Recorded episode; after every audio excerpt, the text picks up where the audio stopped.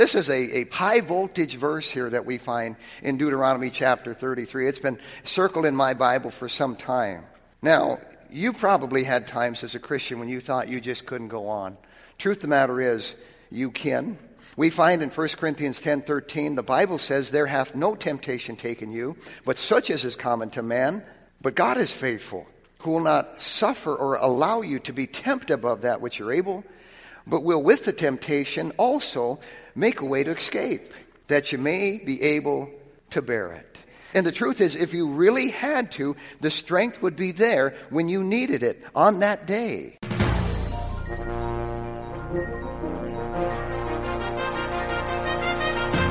The Bible says that the gospel of Christ is the power of God unto salvation. Welcome to Pulpit Power, featuring Pastor Tony Skeving, Senior Pastor of Fargo Baptist Church in Fargo, North Dakota. Today's message was previously preached before a church audience. And now, here's Pastor Skeving.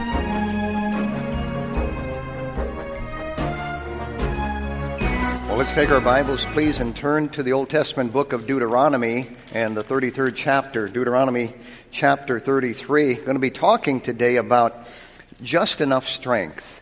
Just enough strength. I thought about calling this strength for the coming year, or your strength is going to equal your days, because that's true. But we're on the threshold of what I think is, is really a great time in our church's history and a great time of the year. And so we're going to be talking about a great truth here from Deuteronomy chapter 33, beginning in verse number 24. And of Asher he said, Let Asher be blessed with children. Let him be acceptable to his brethren. And let him dip his foot in oil. Thy shoes shall be as iron and brass. And as thy days, so shall thy strength be. Now, notice the last part of verse number 25, it says, And as thy days, so shall thy strength be. We find from this a terrific truth, and we're going to be talking about it as we deal with just enough strength. Let's pray before we begin. Father, we thank you, dear Lord, for this time. It's a special time. It's a time we gather every week at this time. And Father, we pray that you'd bless it, that you'd use it, you'd speak to our hearts, and that you'd encourage us as we look at uh, the fresh set of months ahead. Help us now to remember this every day of this coming year and put it to practice. We pray and ask it all now in Jesus' name. Amen.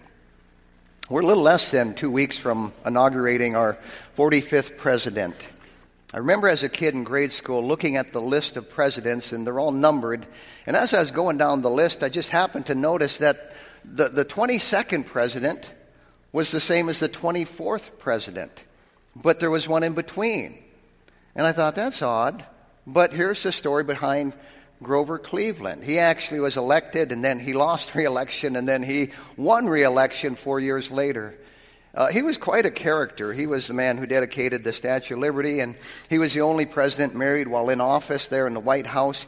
But he faced a lot of really serious national issues at the time of his presidency and some very, uh, very serious personal ones as well. In fact, he, he, had, he had something fatal. I don't know all of it, but he would have died, but he had, he had a, a, an emergency surgery done, but he didn't dare do it in a, an average hospital because he didn't want the public to know.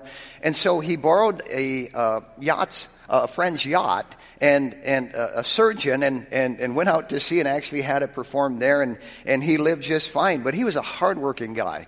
Many, many nights he was seen to be working well after midnight and uh, well into the morning as well. And he faced a lot of adversity.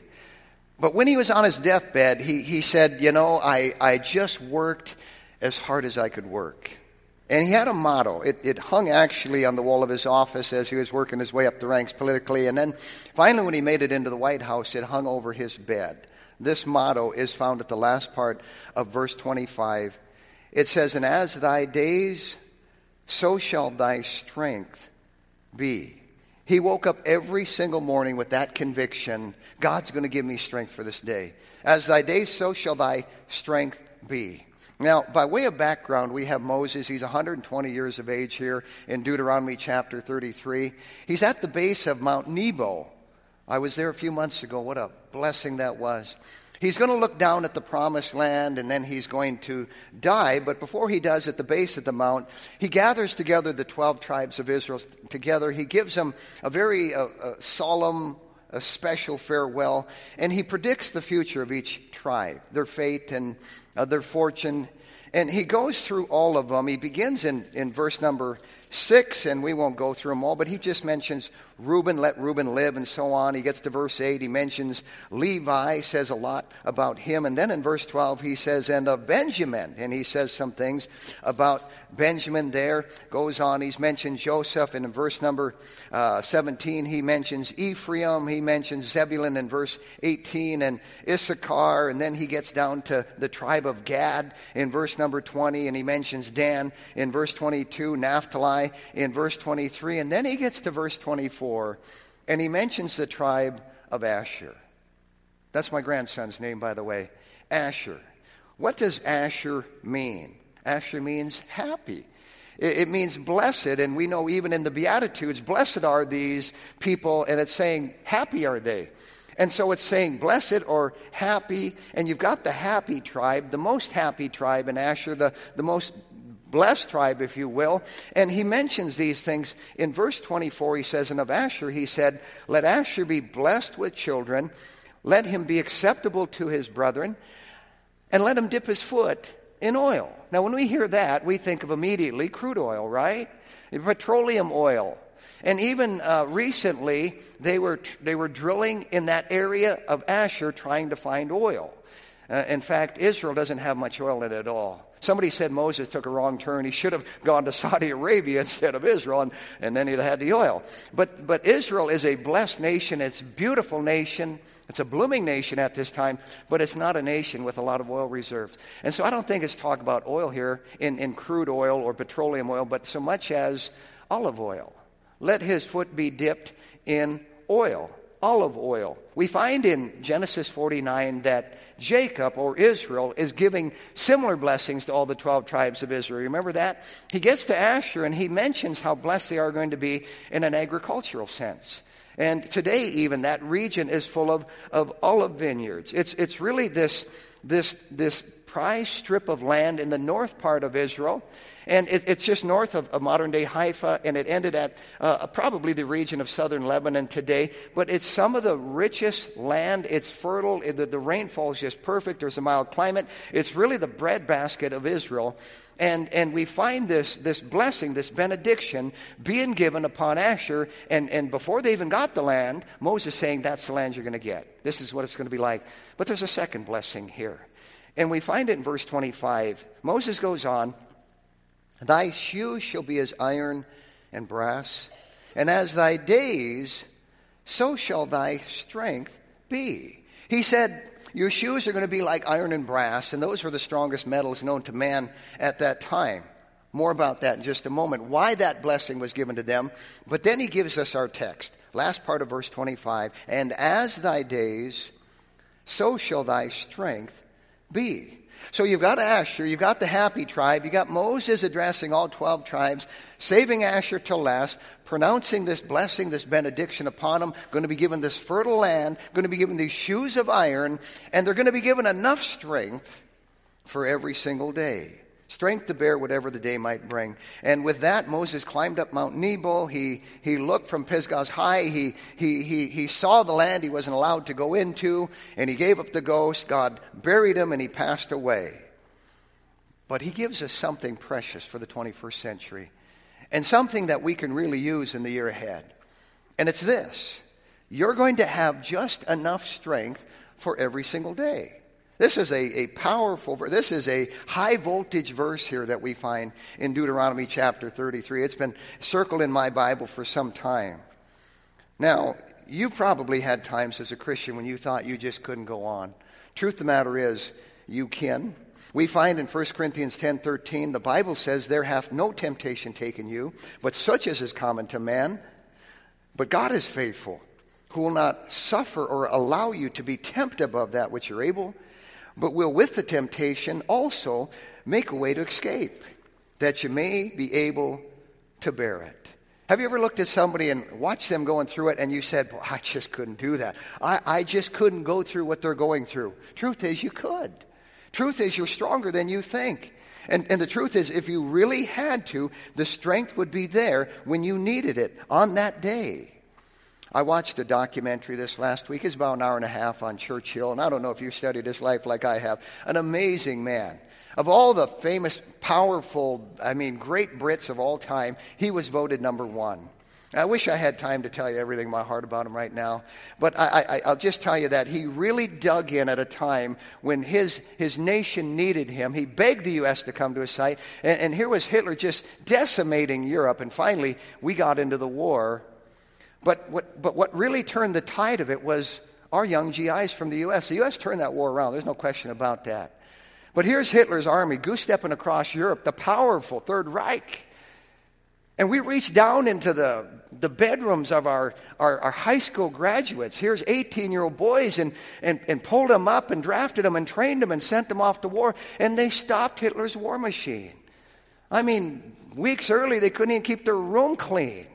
But now here they are conquering the world. And, and you would have said, oh, they'll never amount to anything. But when they had to, they did. And folks, that's the point. When you need it, it will be there. The grace will be there. That's what Moses meant here in verse 25. And as thy days, so shall thy strength be. As we consider this here today, let's see what I call, first of all, a deficiency of gifts or, or talents or abilities or resources or the wherewithal. We have a deficiency, folks. We have shortcomings. Uh, we, we, we are feeble. We don't want to admit it, but we're frail. We're weak. And the text implies that. God is saying here, you are weak and you are going to need strength, and I'm going to give it to you. You ever feel weak? Do you have an Achilles heel? Is there something that uh, maybe uh, you don't even want to know where you're vulnerable, but you know you're weak? Well, here's Moses, by the way, very, very weak. The reluctant leader, the one who God called and the one who, who said, Get somebody else. I find no less than five reasons that Moses gives why he's not the guy for the calling. Here he is, 80 years of age. He's been sitting around watching sheep for 40 years, and God calls him the greatest ministry he could ever imagine to deliver two, three million Jews out of Egyptian bondage. And Moses does everything he can to get out of that. And he gets out there, finally agrees to it. God makes him do it, basically. And things aren't going well in the desert. And we find this over in Numbers 11 14. Moses said, I am not able to bear all this people alone because it is too heavy for me. Moses saying, God, I can't do this. Can't do it. You ever felt like that? You're in over your head, or, or there's something, it's just too much for you. You don't have the strength to do it. I think of the New Testament where the Lord told Peter in the inner circle there to just pray. Christ is going to the cross. He needs some reinforcement from heaven. Pray for me, fellas. They can't do it, they fall asleep. We read over in Matthew chapter 26, 40 that Christ cometh unto disciples and findeth them asleep and saith unto Peter, What? Could you not watch with me one hour? Peter just couldn't. He was too weak. And there we are. We're weak as well. We have those demands, those demands of life. Maybe you wear a number of hats and, and uh, you're stretched to the max and you're on a treadmill and it just never seems to end. And maybe you're like me sometimes. You're doing your best, trying to get it all done. And like the psalmist, maybe you look up and you say, Oh, turn unto me and have mercy upon me. Give thy strength unto thy servant. Psalm 86, 16. You ever feel that way? You look heavenward and you say, I need help. I need strength. Please give strength unto thy servant. Or maybe you do your best. And you look back and you see failure. You see financial failure. I was talking to a, a, a great guy this last week in his 80s, and um, he's made millions and lost millions. It was very interesting. But he talked about his failures financially. Maybe you have some of those. Maybe you have domestic failures. Maybe in marriage, maybe in, in child rearing and you look back and you see those.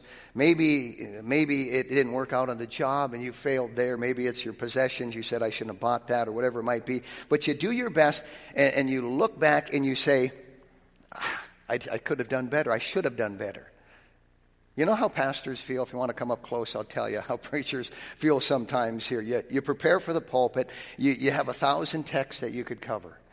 And, and, and you concentrate. I mean, these are the holy oracles of God. You don't want to drop the ball. And so you pray, you take it serious, you bow the knee for help, and, and you get into the pulpit, and the tongue just doesn't cooperate. The thoughts just don't cooperate. And, and what you thought would be this mighty river ends up being like a trickle out of a plugged up faucet. And you go, boy, that didn't fly. And afterwards, you, you failed, and, and you know you didn't do it the way the Lord would have wanted it done, or the Lord would have done it. Now, that's my world. I don't know what your world is, what your business is, what your job is, what it's like with your family, but I, knew, I know we have those times where we, we, we realize this deficiency of gifts this deficiency of strength and the fact that we're weak. And you realize weakness when you attempt to accomplish things. You also realize weakness at times when you're suffering. When you're suffering. Now, it's one thing to talk about financial issues, it's another to go through them. It's, it's one thing to talk about going under the knife. Thank God I never have. Some of you have. It's another thing totally to go under the knife in an operation. You know, all of us are good sailors on dry land, aren't we? you know, but out there in the waves, in the sea of life, it's another story. We also realize our weakness at times of vital decisions. Vital decisions. I like what the prophet Jeremiah said. It's so true. In Jeremiah 10:23, he said, "O Lord, I know that the way of man is not in himself. It is not in man that walketh to direct his steps or his own steps. It's not in us. The wherewithal is not there. The way of man is not in himself. We don't know what to do. We have these vital decisions. I think of a good king back in Second Chronicles chapter 20. His name was Jehoshaphat. And he, he had three enemies come against him, and, and really the Jews could have done them all in earlier, and they didn't. And really kind of had some kind of a, a bloodline traced to the Jews the Edomites, the Moabites, and the Ammonite, Ammonites, all on the, uh, the east side of the Jordan. And they gathered their, their armies together with others, and they're just going to wipe out Israel. And Jehoshaphat recognized that. He recognized how weak he was, how weak the army was, how weak the people were. And we find a great statement made in 2 Chronicles 20, verse 12. He prays, he says, O our God, wilt thou not judge them? For we have no might against this great company that cometh against us, neither know we what to do. But our eyes are upon thee. I love that. We don't have any might against this great company, neither know we what to do. Ever felt like that? But then he adds, Our eyes are on thee, and God gave a great deliverance. You know, we can talk big when the cupboards are full and the kids are healthy and the, there's gas in the tank and the rent is paid or the house payment's made and everything's going well. And, and we can talk about how good, how good God is. But what about when everything's gone wrong? The, the, eh, the wheels have fallen off. Your life's gone south. Is God still good? You know, only then do we realize how much we need Him. Should in the good times as well as the bad. God help us. But we have this deficiency of gifts. Now, secondly, we find here in this truth what I call the demand of grace. We need grace. There is a demand for grace. Christ said something powerful in John 15, 5. He said, I am the vine, ye are the branches. He that abideth in me and I in him, the same bringeth forth much fruit. For without me ye can do nothing. Isn't that the truth?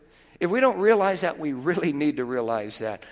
He's the vine, we're the branches, and he that abideth in him, he says, the same bringeth forth much fruit. And then he adds, For without me ye can do nothing. Now, it's that time of the year when maybe you're making resolutions and you're saying, Boy, I'm going to start doing this or I'm going to stop doing that. I don't know about you, but boy, I'll tell you what, I, I mean well sometimes and it just doesn't happen. Spiritually speaking, there's a song and I love it. It's entitled, I'm So Tired of Being Stirred but Not Being Changed. You ever felt that way? You just get tired of being stirred but not changing. And so you make this vow, and, and spiritually you say, I, I want to have more faith. And you mean to have more faith, but your faith dips. You say, I want to live more sacrificially, and, and then you find yourself back on that throne of King Me, calling the shots again, self serving, self gratifying. You mean to love the Savior more, but you go backwards. And your intentions of going this direction end up going that direction. And you say, well, I'm making progress now, but it's a slippery slope. And you just go back, back down again. Just when you think you've arrived, you fall flat on your face. And I've seen that pattern. You know, maybe it's a temptation. You have a, an Achilles heel, and, and uh, maybe nobody even knows about. It. We have folks here that to, to you, getting drunk is a temptation. Now, honestly, you could just flash all the booze in the world in front of me and it just wouldn't tempt me. That's, that's not my Achilles heel. We have folks here and you might struggle with drugs. You know, you could offer me all the drugs in the world and, and that's not a temptation. But we all have our Achilles heel, don't we? Uh, maybe it's, it's lust, maybe it's anger, maybe it's money, maybe it's the temptation to make a dishonest gain and get money. I don't know what it might be, but the devil knows where we're vulnerable, and the devil knows where the rift in that armor is, where that chink in that armor is, and where to point his darts and where to shoot his arrows. There was a uh, European castle years ago, and it was besieged. The enemy was outside. They couldn't get in, though, try as they might. But there was a traitor inside. And that traitor made his way outside at night. He went to the leader of the invading army. He said, There's an underground passage to this place. It's subterranean, but he said, I can show you where it is. Uh, it's behind a heap of stones, and if you take those away, you'll find this huge, thick door, and there's a, there's, a, there's a key, and I've got it to the lock, and you can come into the city this way.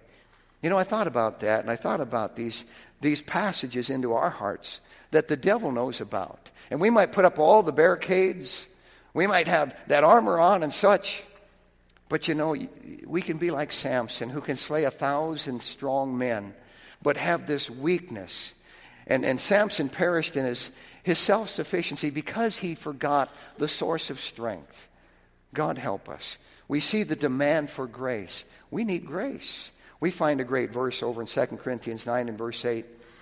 And God is able to make all grace abound towards you, that ye, always having all sufficiency in all things, may abound to every good work. It's talking about grace. It's talking about abounding in grace. It's talking about having sufficiency in grace and, and just enough strength, which takes us back to our title here. Look in verse number 25 again.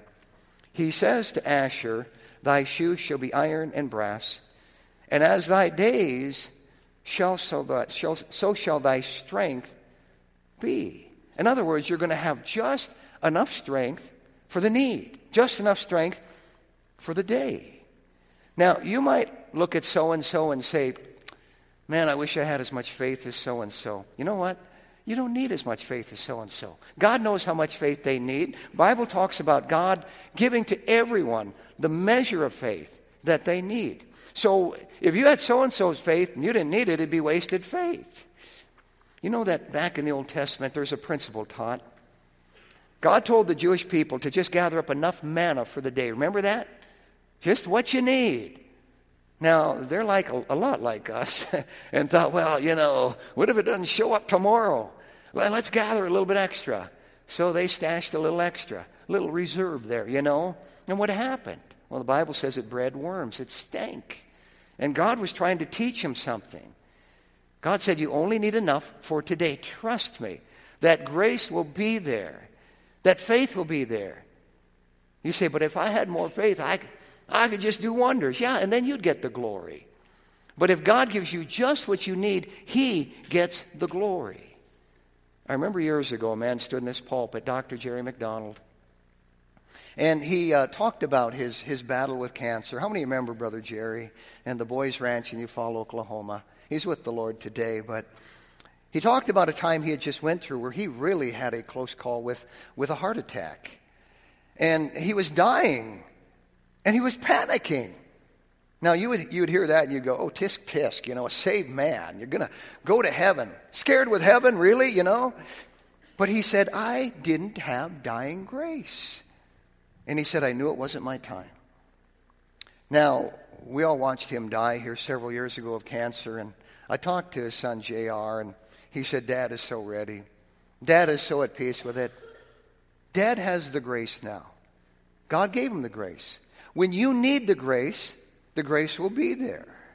We find here in verse 25, Moses says, And as thy days, so shall thy strength be. God says, When the vessel gets empty, I'll put some more in it.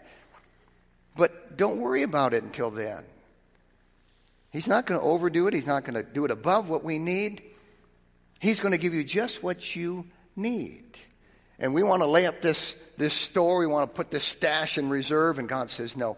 As thy days, so shall thy strength be. Not weeks, not months, but as your days are. We are not going to get tomorrow's grace today. May I say that again? We are not going to get tomorrow's grace today. We're not going to get next week's grace this week. We're not going to get it today. I think of uh, Job's world falling apart. He, he gets word as he's, he's in his house that the Sabeans have invaded the land and they've taken the oxen, and the donkeys a lot of his livelihood. And he has the grace to say, God's still on his throne. Somebody else comes in and says, The fire fell from heaven and the sheep are devoured, and he needs a little more grace. God gives it to him. He goes on.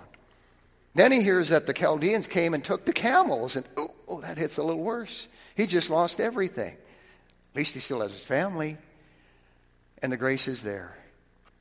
But then somebody comes in and says, Your, your kids are all having a, a supper, and wind came out of nowhere, and the house collapsed. It fell on all of them. All ten kids are dead. Now he needs more, doesn't he? What happens? God ramps up the grace. And Job says, The Lord giveth, and the Lord taketh. Blessed be the name of the Lord. And the Bible says, And all, that, all this did not Job sin or charge God foolishly. Why? Because he had the grace there. The verse says again, And as thy days, so shall thy strength be. A few years ago, I was over in uh, London on the way to uh, Africa and got, got enough time on the layover to visit the Tower of London. Uh, William Wallace, a lot of other people went down there at the Tower of London. It's a really, really creepy place. And, and it's been around for a thousand years or better. There's a story told of a, an English queen who only reigned for nine days. Her name was Lady Jane Grey. We'll just call her Jane. She was only 17 years of age. She had been educated and intelligent, beautiful, and uh, she married a fine young man at age 17, and she was heir to the throne. Actually, she had such a, a good heart, saved gal, Christian gal. And, and her predecessor named her to be the new leader of England.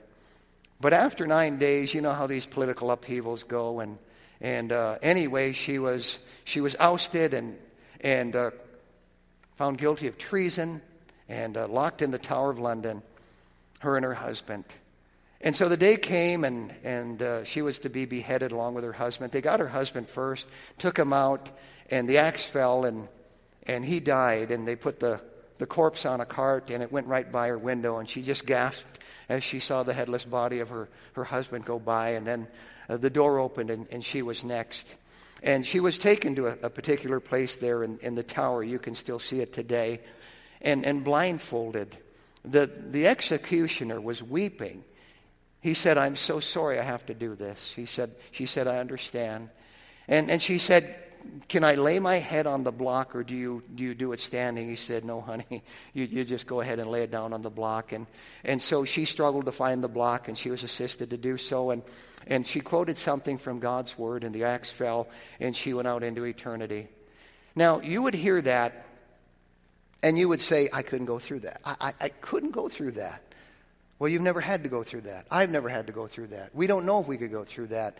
But we do have a promise from God. If we had to go through that, we could. The grace would be there. Paul said it this way in Philippians 4:13, I can do all things through Christ which strengtheneth me. That is a promise, one of 7500 from the word of God that we can claim yet to this day. I can do all things through Christ, Paul said, which strengtheneth me.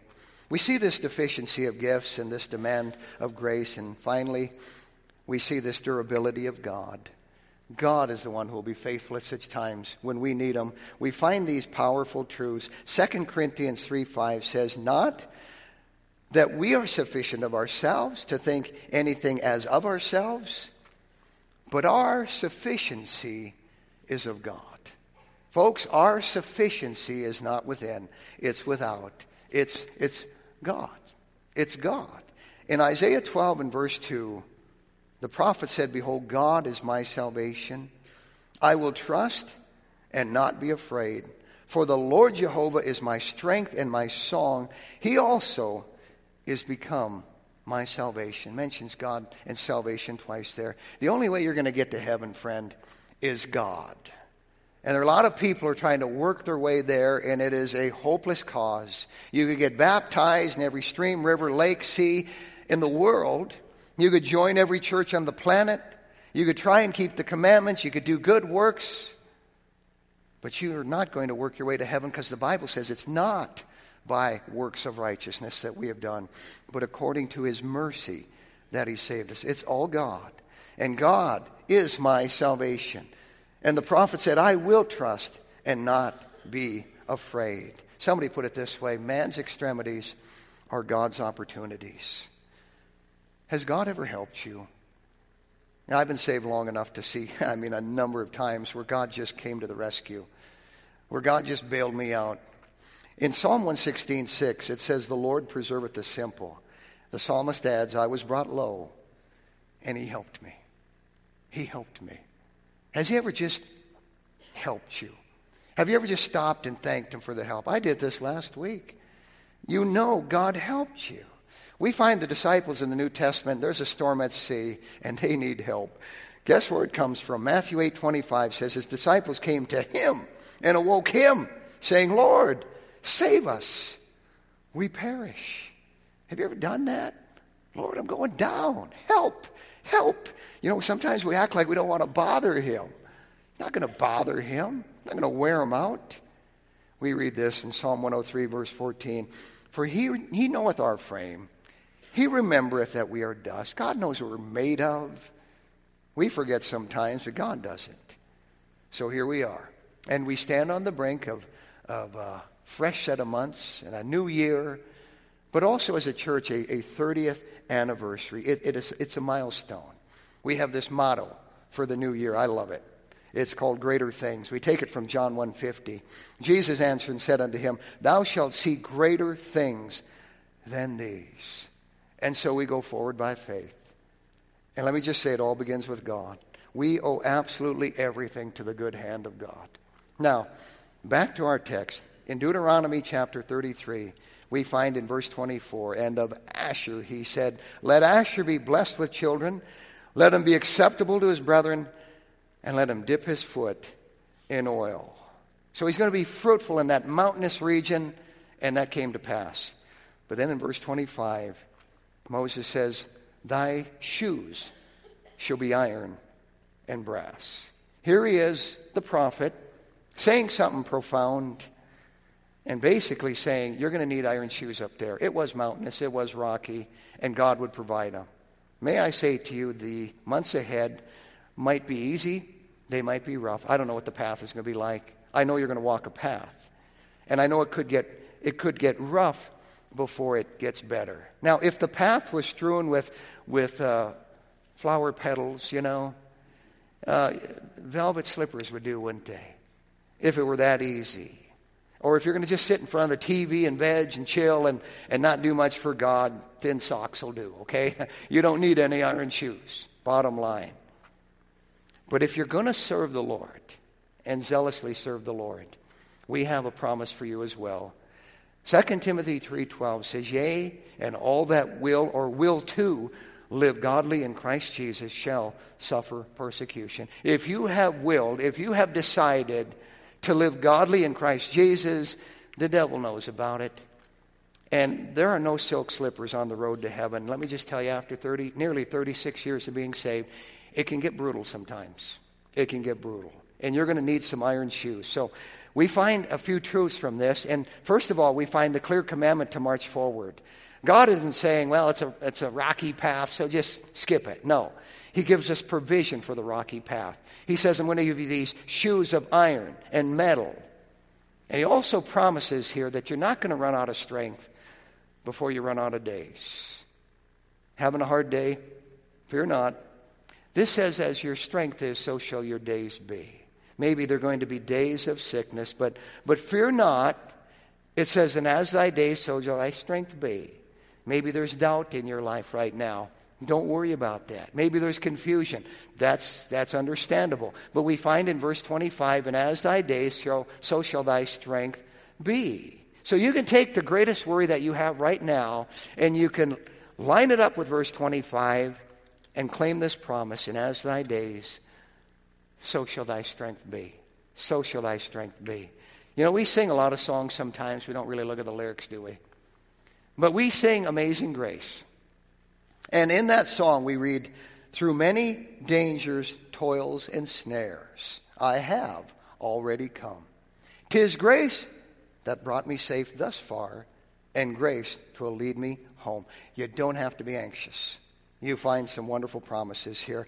And, and by the way, these are promises from somebody who made us. He made you. Psalm 103 says, Know ye that the Lord, He is God. It is He that hath made us, and not we ourselves. We are His people, and the sheep of His pasture. So these are promises from somebody who has made us, somebody who sets our appointments. We read this in Job 23 14. Job said, For He performeth the thing that is appointed for me, and many such things are with Him. So here we have a promise from somebody who made us, somebody who sets our appointments, somebody who loved us in eternity past. We read this in Jeremiah 31 3. The Lord hath appeared of old unto me, saying, Yea, I have loved thee with an everlasting love.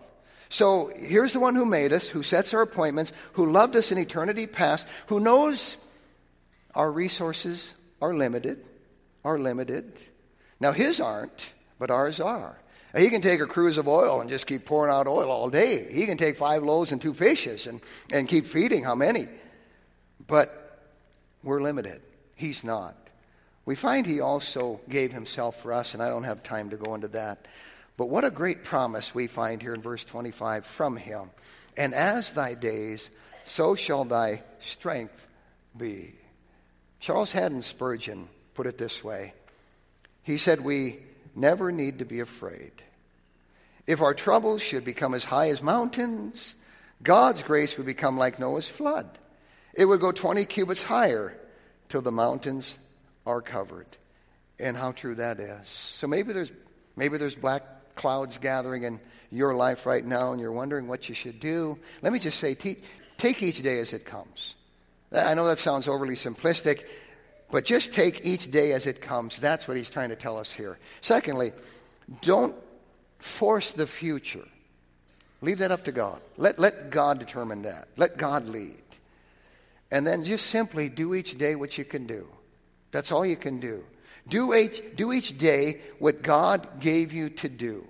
And then just sleep well at night. And then let me add fourthly, rejoice in the Lord always. Rejoice in the Lord always. Enter into the, the, the months and, and the, the days ahead with joy and hope and faith. Somebody said that a Christian is to be uh, cheerful and fearless in the midst of trouble. And that's not always easy. Remember this simple little poem. Day by day the manna fell. Oh, to learn this lesson well.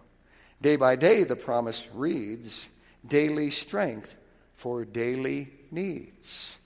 We find it this way from the lips of Christ. In Luke 11:3, he taught us, "Give us day by day our daily bread." It's a daily thing. There's another hymn that we ought to pay closer attention to. How firm a foundation. You know that song, right? You've sung that song. How firm a foundation says in every condition, in sickness and health, in poverty's vale or abounding in wealth at home or abroad, on the land or the sea. As thy days may demand, shall thy strength ever be. I wonder where the songwriter got that, huh? Could he have been looking at what you're looking at here today? So maybe you're struggling mentally or emotionally or physically or morally or, or, or spiritually, whatever it might be. And uh, you say, I, I, I, won't be able to handle it anymore. No, when it comes, you'll be able to handle it because there is one who is there to help us. Back in the Old Testament, the Jewish people were worshiping God during the days of Samuel. The evil Philistines approached and threatened the people. And they said, Samuel, cry out. And Samuel did. And the thunder came and freaked out the Philistines. And God gave a great battle. And afterwards we find this truth given in 1 Samuel 7:12. Then Samuel took a stone and called the name of it Ebenezer, saying, "Hitherto hath the Lord helped us." Hitherto hath the Lord helped us. In the year ahead, you're going to face some obstacles. You're going to walk a path that gets rocky and treacherous at times. And you're going to wonder do I have the strength to do this? When that time comes, I want you to remember verse 25 of Deuteronomy chapter 33 here. The last part says, And as thy days, so shall thy strength be. God will provide just enough strength. Just enough strength. Let's stand to our feet, please.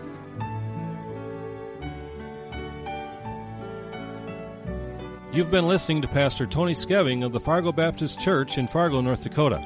If you would like a CD of today's message, you can obtain one by sending a gift of $2 to Fargo Baptist Church, 3303 23rd Avenue South, Fargo, North Dakota, 58103. That address again, Fargo Baptist Church, 3303 23rd Avenue South, Fargo, North Dakota, 58103. We hope you'll join Pastor Skeving next time right here on Pulpit Power. Pulpit Power is a production of Heaven 88.7.